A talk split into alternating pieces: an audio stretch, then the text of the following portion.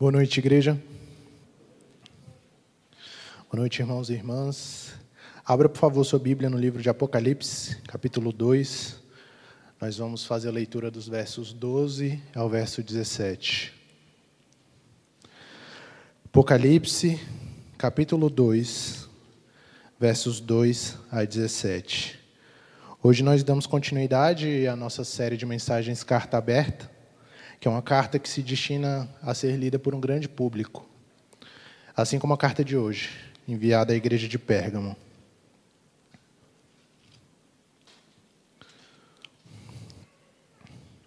Diz assim a palavra do Senhor: Ao anjo da igreja em Pérgamo, escreve: Essas coisas diz aquele que tem a espada afiada de dois gumes.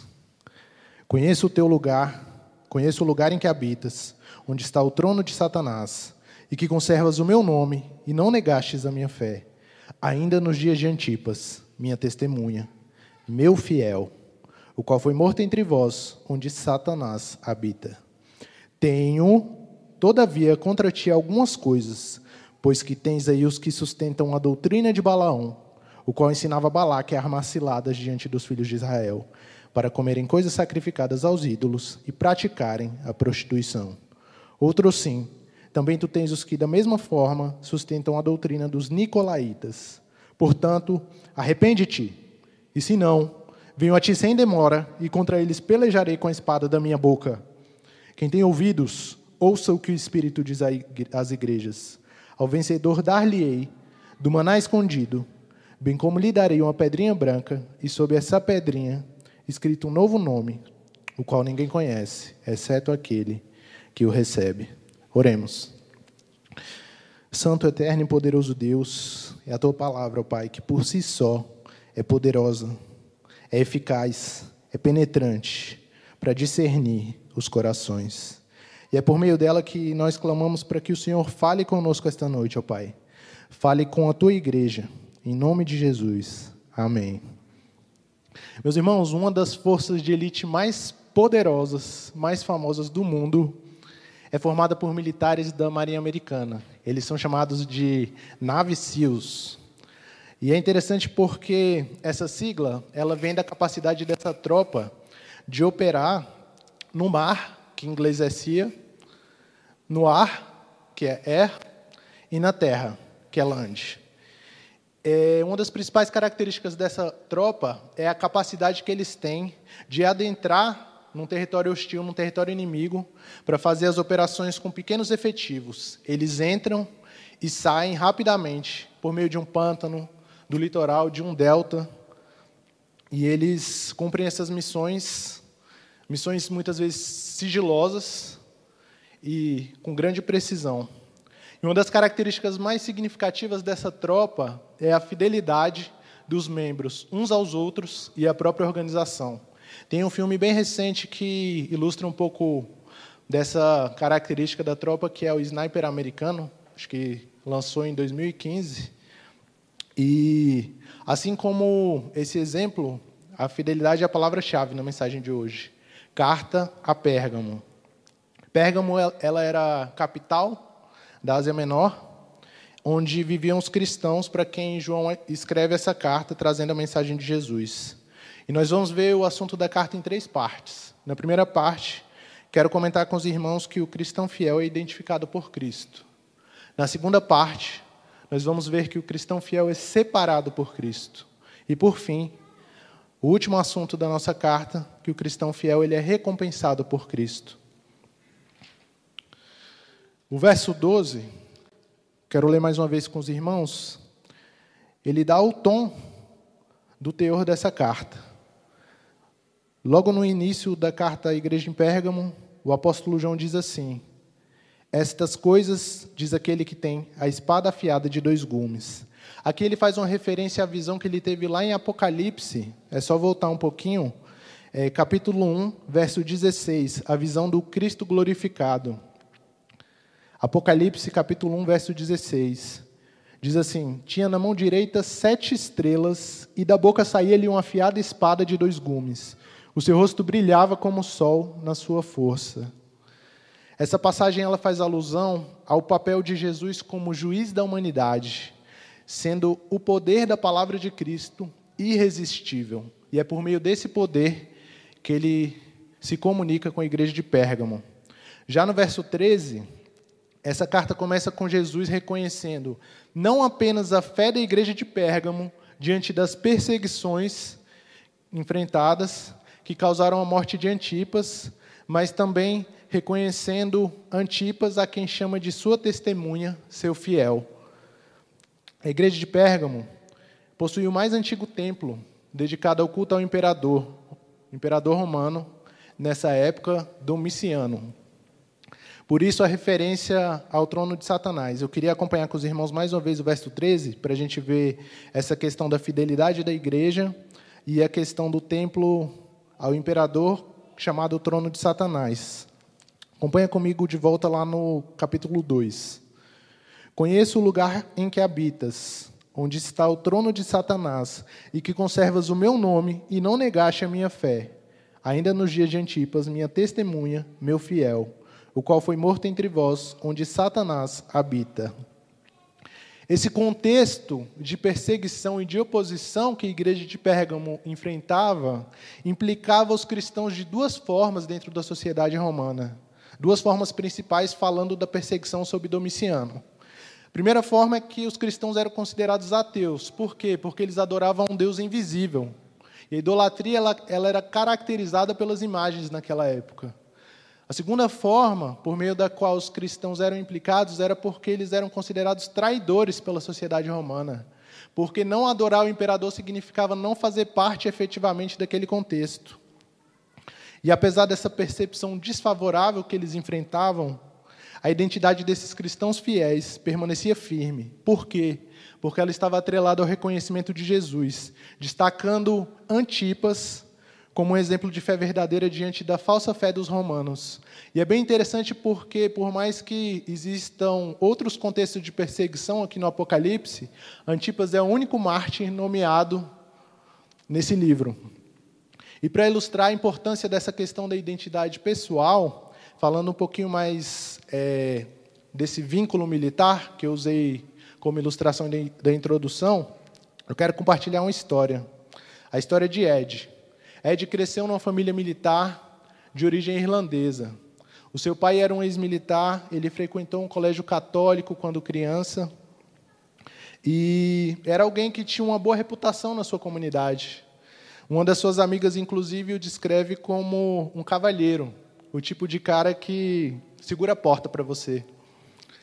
E esse nosso personagem, Ed, ele cresceu, se tornou um oficial do SEALs, essa força de elite que eu mencionei, que era uma organização reconhecida por sua fidelidade. E ele recebeu diversas medalhas, inclusive uma estrela de prata, uma das maiores honras militares. Só por essa breve introdução, a gente já consegue perceber que a identidade do Ed, o nosso personagem, ela era extremamente arraigada na organização a que ele pertencia. Ele fazia parte, ele se identificava como um SEAL. Assim como a história de Antipas, ela é construída a partir da comunidade a que ele pertence, ao grupo que ele pertence, a igreja de Pérgamo, que por sua vez pertence a Cristo.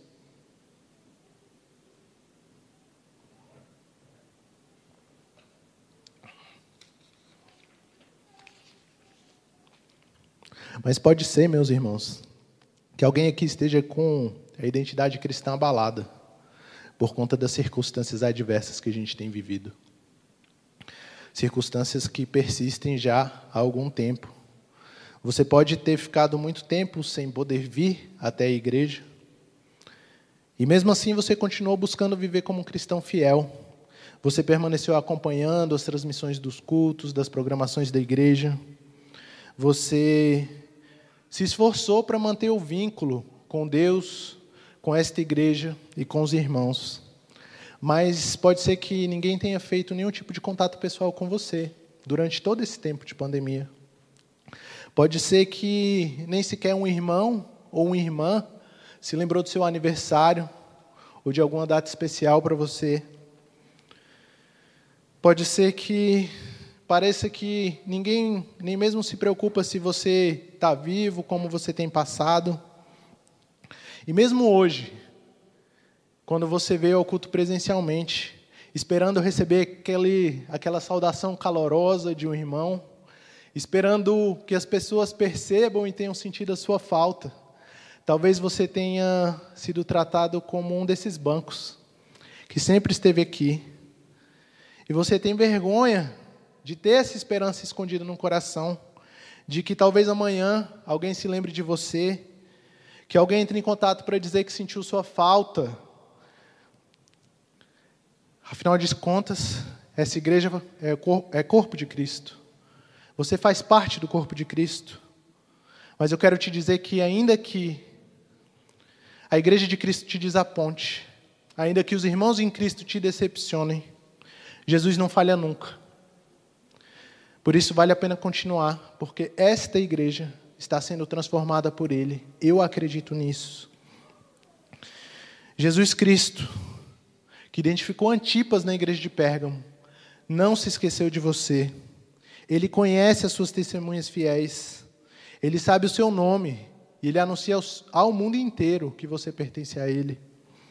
Por isso, o chamado de hoje é para que você permaneça fiel, meu irmão, minha irmã. Permaneça fiel, igreja. Se você tem tropeçado em se manter fiel a Cristo, eu quero te dizer que hoje é o tempo de mudança. Não adianta você pensar que permanece oculto no meio da igreja, porque o cristão fiel ele é separado por Cristo. Conforme falamos, apesar de reconhecer a fidelidade da igreja de Pérgamo na carta, Jesus nos mostra no, nos versos 14 a 16 que ela não era a igreja perfeita. No meio dos fiéis que Jesus identificou no verso 13, existiam também cristãos infiéis chamados ao arrependimento. Vamos ler os versos 14 e 15. Diz assim: Tenho, todavia, contra ti algumas coisas Pois que tens aí os que sustentam a doutrina de Balaão, o qual ensinava a Balaque a armar ciladas diante dos filhos de Israel, para comerem coisas sacrificadas aos ídolos e praticarem a prostituição. Outro sim, tem também tu tens os que da mesma forma sustentam a doutrina dos nicolaítas. A acusação que pesava sobre a igreja de Pérgamo era de que existiam cristãos seguidores dos ensinos de Balaão e dos nicolaítas. Mas o que quer dizer isso? Balaão ele foi um profeta que deu conselhos a Balaque para que o povo de Deus caísse em prostituição com as mulheres moabitas e comessem comidas sacrificadas a ídolos. Eu quero ler com os irmãos dois trechos de Números que vão ajudar a explicar essa referência de Apocalipse. O primeiro está em Números 25, versos 1 a 4. Números 25, versos 1 a 4.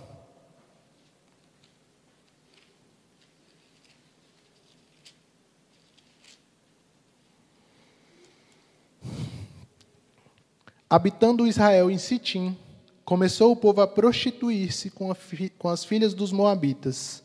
Estas convidaram o povo aos sacrifícios dos deuses, e o povo comeu e se inclinou aos deuses delas. Juntando-se Israel a Baal Peor, a ira do Senhor se acendeu contra Israel. Disse o Senhor a Moisés: Toma todos os cabeças do povo e enforca-os ao Senhor ao ar livre, e a ardente ira do Senhor se retirará de Israel. Eu li esse texto e fiquei pensando, tá, mas aqui não está dizendo que foi Balaão que influenciou. Mas se os irmãos acompanharem no próprio livro de Números, capítulo 31, verso 16, a gente vai ter uma explicação muito transparente que não deixa, não deixa dúvida quanto ao papel de Balaão.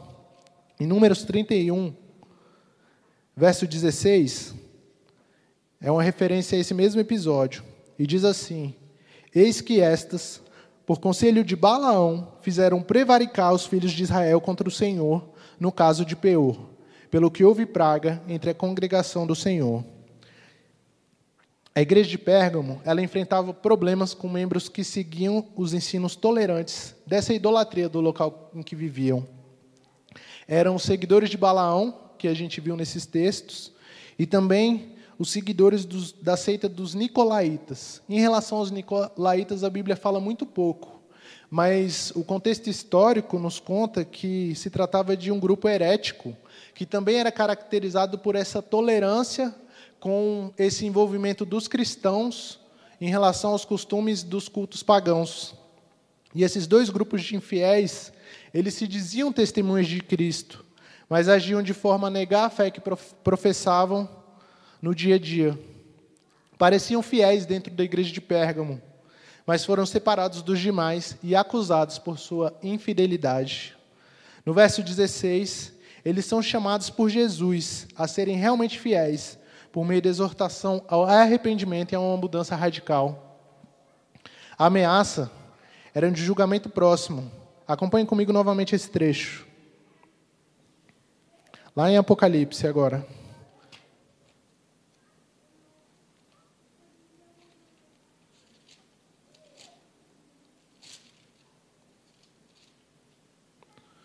O verso 16 é a exortação de Jesus. Portanto, arrepende-te, e se não venho a ti sem demora, e contra eles pelejarei com a espada da minha boca. Jesus anuncia que virá até a igreja de Pérgamo, poupará os fiéis, mas condenará os infiéis que não se arrependerem com base na sua própria palavra. Continuando a nossa história, do oficial Ed, ele tinha um currículo irretocável, mas ele enfrentou uma séria acusação por crimes de guerra.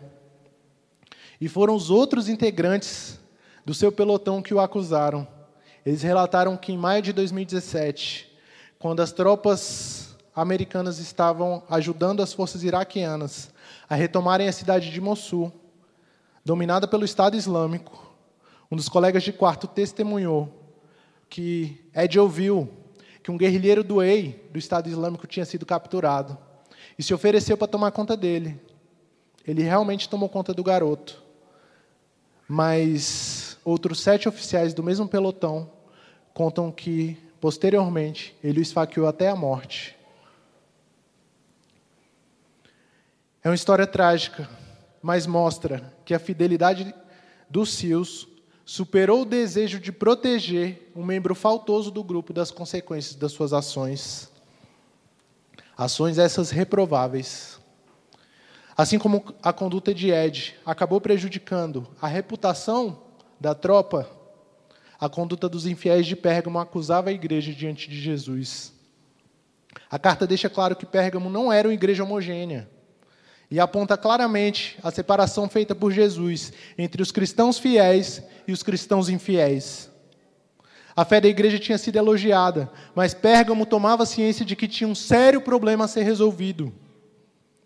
Ela precisava tratar do pecado de um grupo de crentes que dividia a igreja, prejudicando a sua fidelidade total a Cristo. A nossa igreja também é exortada por essa carta a ser totalmente fiel a Cristo. Mas é possível que hoje seja o seu pecado e o meu pecado que esteja pesando na balança de Cristo. Que a nossa igreja esteja sendo acusada por Cristo por conta dos nossos próprios pecados. Porque nós vivemos em um mundo quebrado, meus irmãos. E nós somos cercados de pressões que visam nos fazer tropeçar a todo momento. Todo momento nós somos bombardeados de influências. Enquanto Pérgamo era pressionada a adorar o imperador romano e os deuses pagãos, a idolatria dos nossos tempos, por vezes, assume um tom bem mais sutil. O discurso da moda é que você tem que ser fiel a si mesmo. Mas o discurso de Jesus é que você tem que ser fiel a Ele. Eu vou repetir. O discurso da moda é que você tem que ser fiel a si mesmo. Mas o discurso de Jesus é que você tem que ser fiel a Ele. Se você é cristão, você só tem uma opção: ser fiel a Cristo e morrer para si mesmo. Não existe outro caminho, não existe outra alternativa.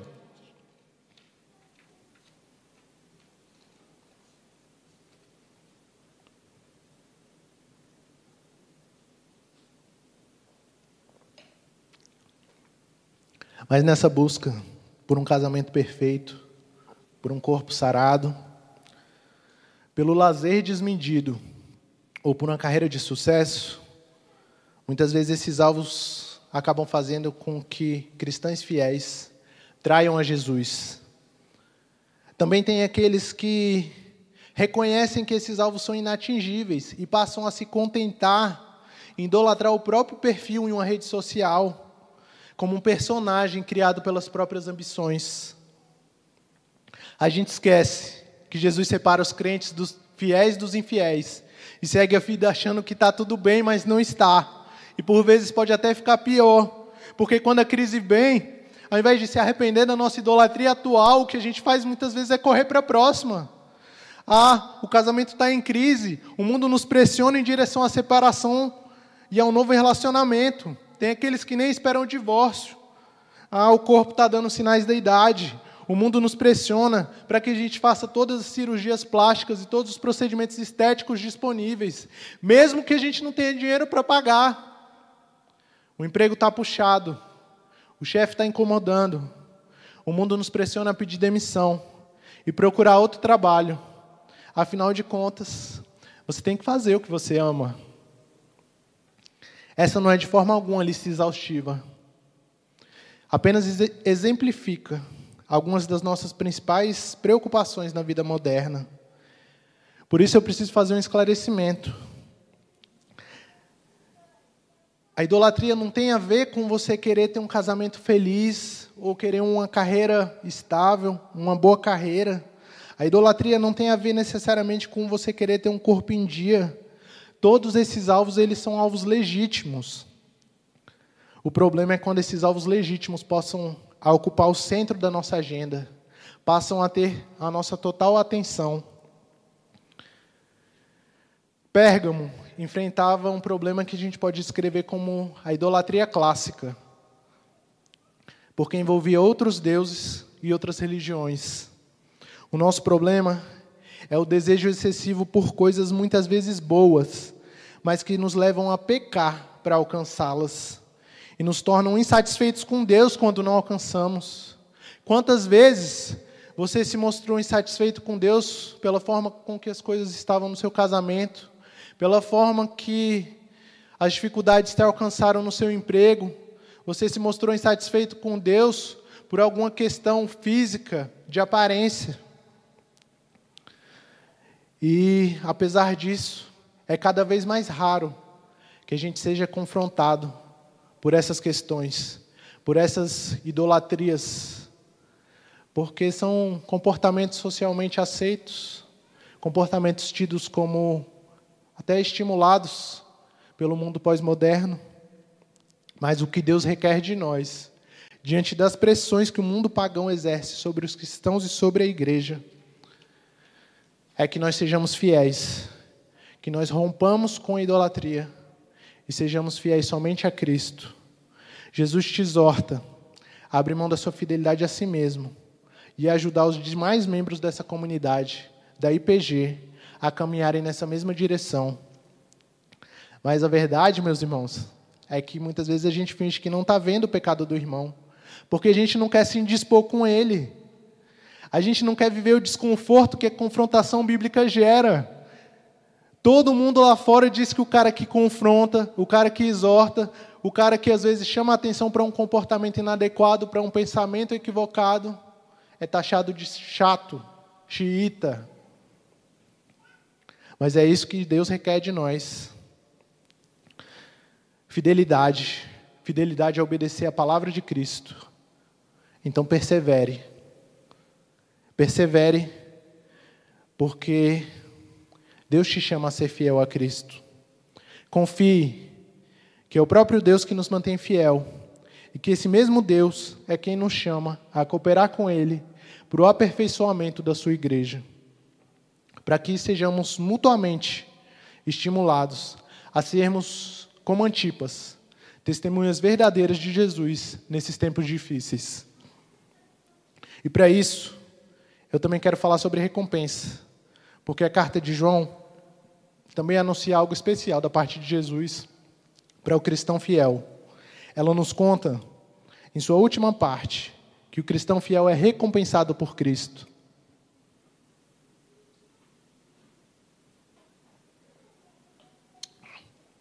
Deus tem coisas boas para nós, irmãos. Vale a pena ser fiel. O vencedor, conforme a carta do apóstolo João à igreja de Pérgamo, é o cristão que permanece fiel em meio aos sofrimentos e perseguições, que resiste às pressões idólatras do contexto em que vive.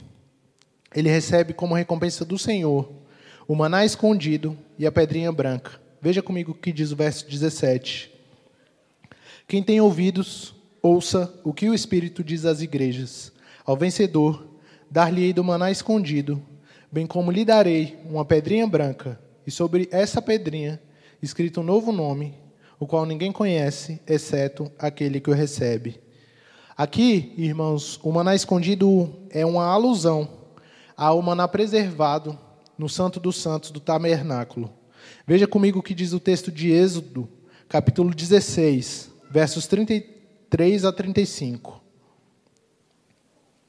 Êxodo 16, versos 33 a 35.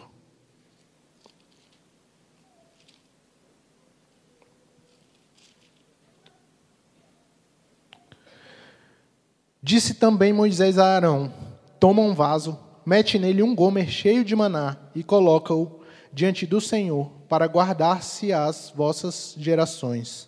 Como o Senhor ordenara a Moisés, assim Arão o colocou diante do testemunho para o guardar.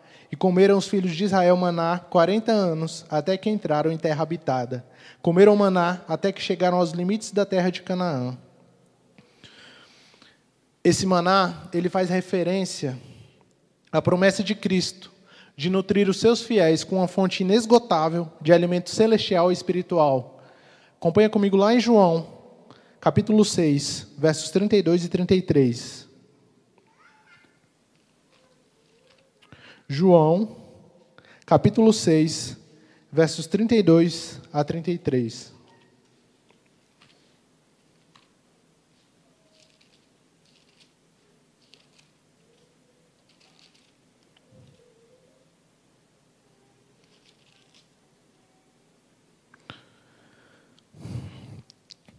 Replicou-lhe Jesus: Em verdade, em verdade vos digo: não foi Moisés quem vos deu o pão do céu. O verdadeiro pão do céu é meu Pai quem vos dá. Porque o pão de Deus é o que desce do céu e dá vida ao mundo. A pedrinha branca, ela aponta para um costume do mundo antigo, onde às vezes eram usadas pedras especiais como ingresso, como requisito de participação em um banquete. Só que nessa pedrinha, aqui do verso 17, é escrito um novo nome que ninguém conhece.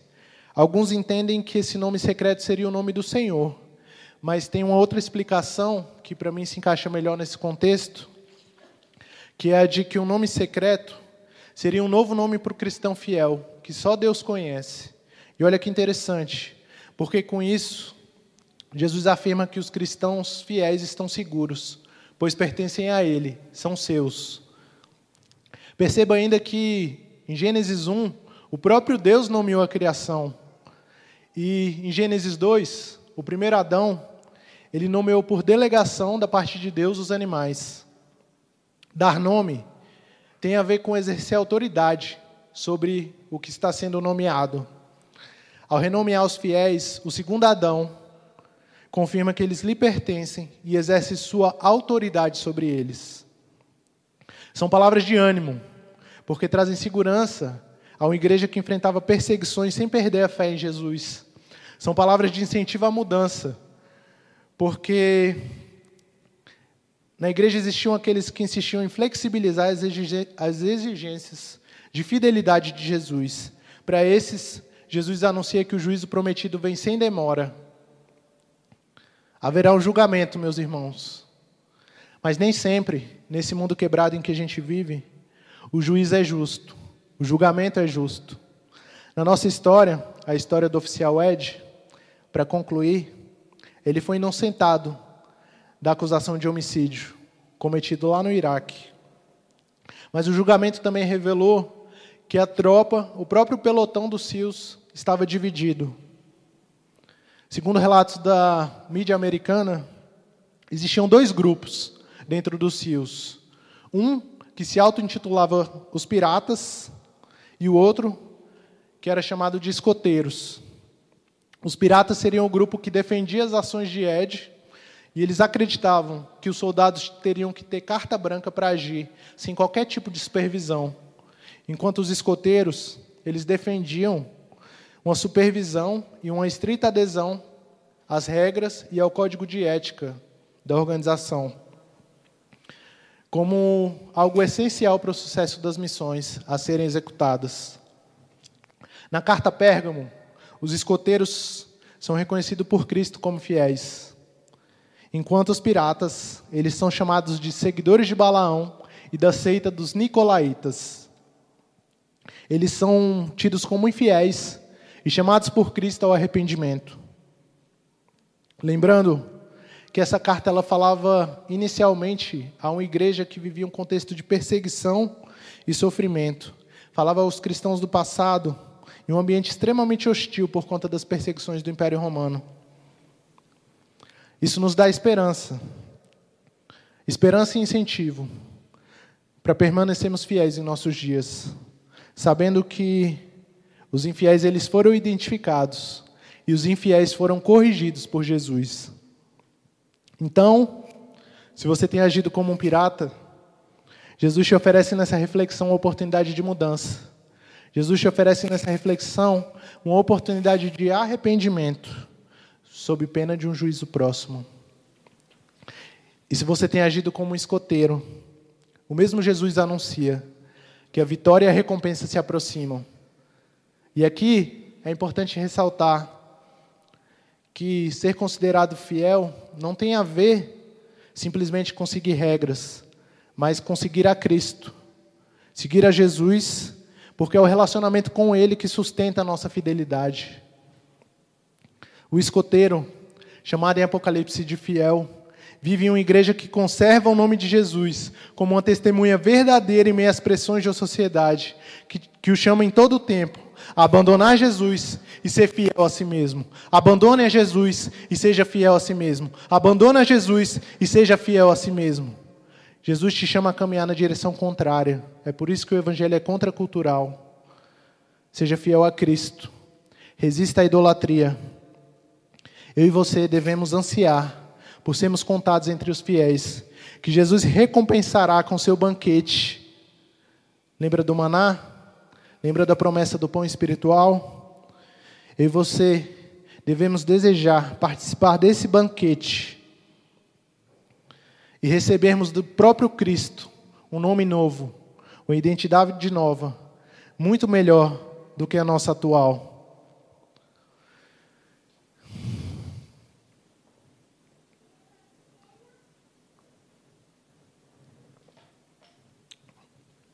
Mas se você acompanhou essa mensagem e ainda não segue Jesus, ele te chama a abandonar a sua velha identidade e a pertencer a Ele. O convite de Jesus Cristo nessa noite é para você. Você que tem plena consciência de que é indigno, que é incapaz, que é infiel. Você que tem navegado pelas circunstâncias da vida como um pirata. Jesus te chama Venha, se torne um fiel em Cristo Jesus, porque somente em Cristo somos feitos fiéis diante do Pai, porque Ele foi verdadeiramente fiel em tudo. Que Deus nos ajude, igreja, a sermos identificados como testemunhas fiéis de Jesus, contribuindo para o aperfeiçoamento da igreja. Essa igreja que conserva a fé, que receberá uma recompensa eterna. Curva sua cabeça, fale com o Senhor, ore comigo. Pai amado, Santo, poderoso, eterno Deus, o meu desejo, o desejo dessa igreja, ó Pai, é que sejamos achados como fiéis diante de Ti. Sabemos que as pressões são muitas, as dificuldades por vezes se avolumam diante de nós e nós somos tentados em todo o tempo a sucumbir, Pai. Reconhecemos também que pela nossa própria força, nada podemos fazer, Pai, que os nossos melhores esforços sem o Senhor são vãos. Por isso, ó Pai, nós suplicamos diante do Senhor para que o Senhor enche o nosso coração de uma disposição verdadeira de caminhar em santidade, ó Pai. Que o Senhor enche o nosso coração de uma fé que não nega o Senhor diante das tentações, diante das dificuldades. Que o Senhor possa capacitar, ó Pai, a esta igreja a ser aperfeiçoada pela tua palavra, para que essa igreja seja contada, ó Pai, como uma igreja totalmente fiel diante de ti. É a minha oração em nome de Jesus. Amém. Amém.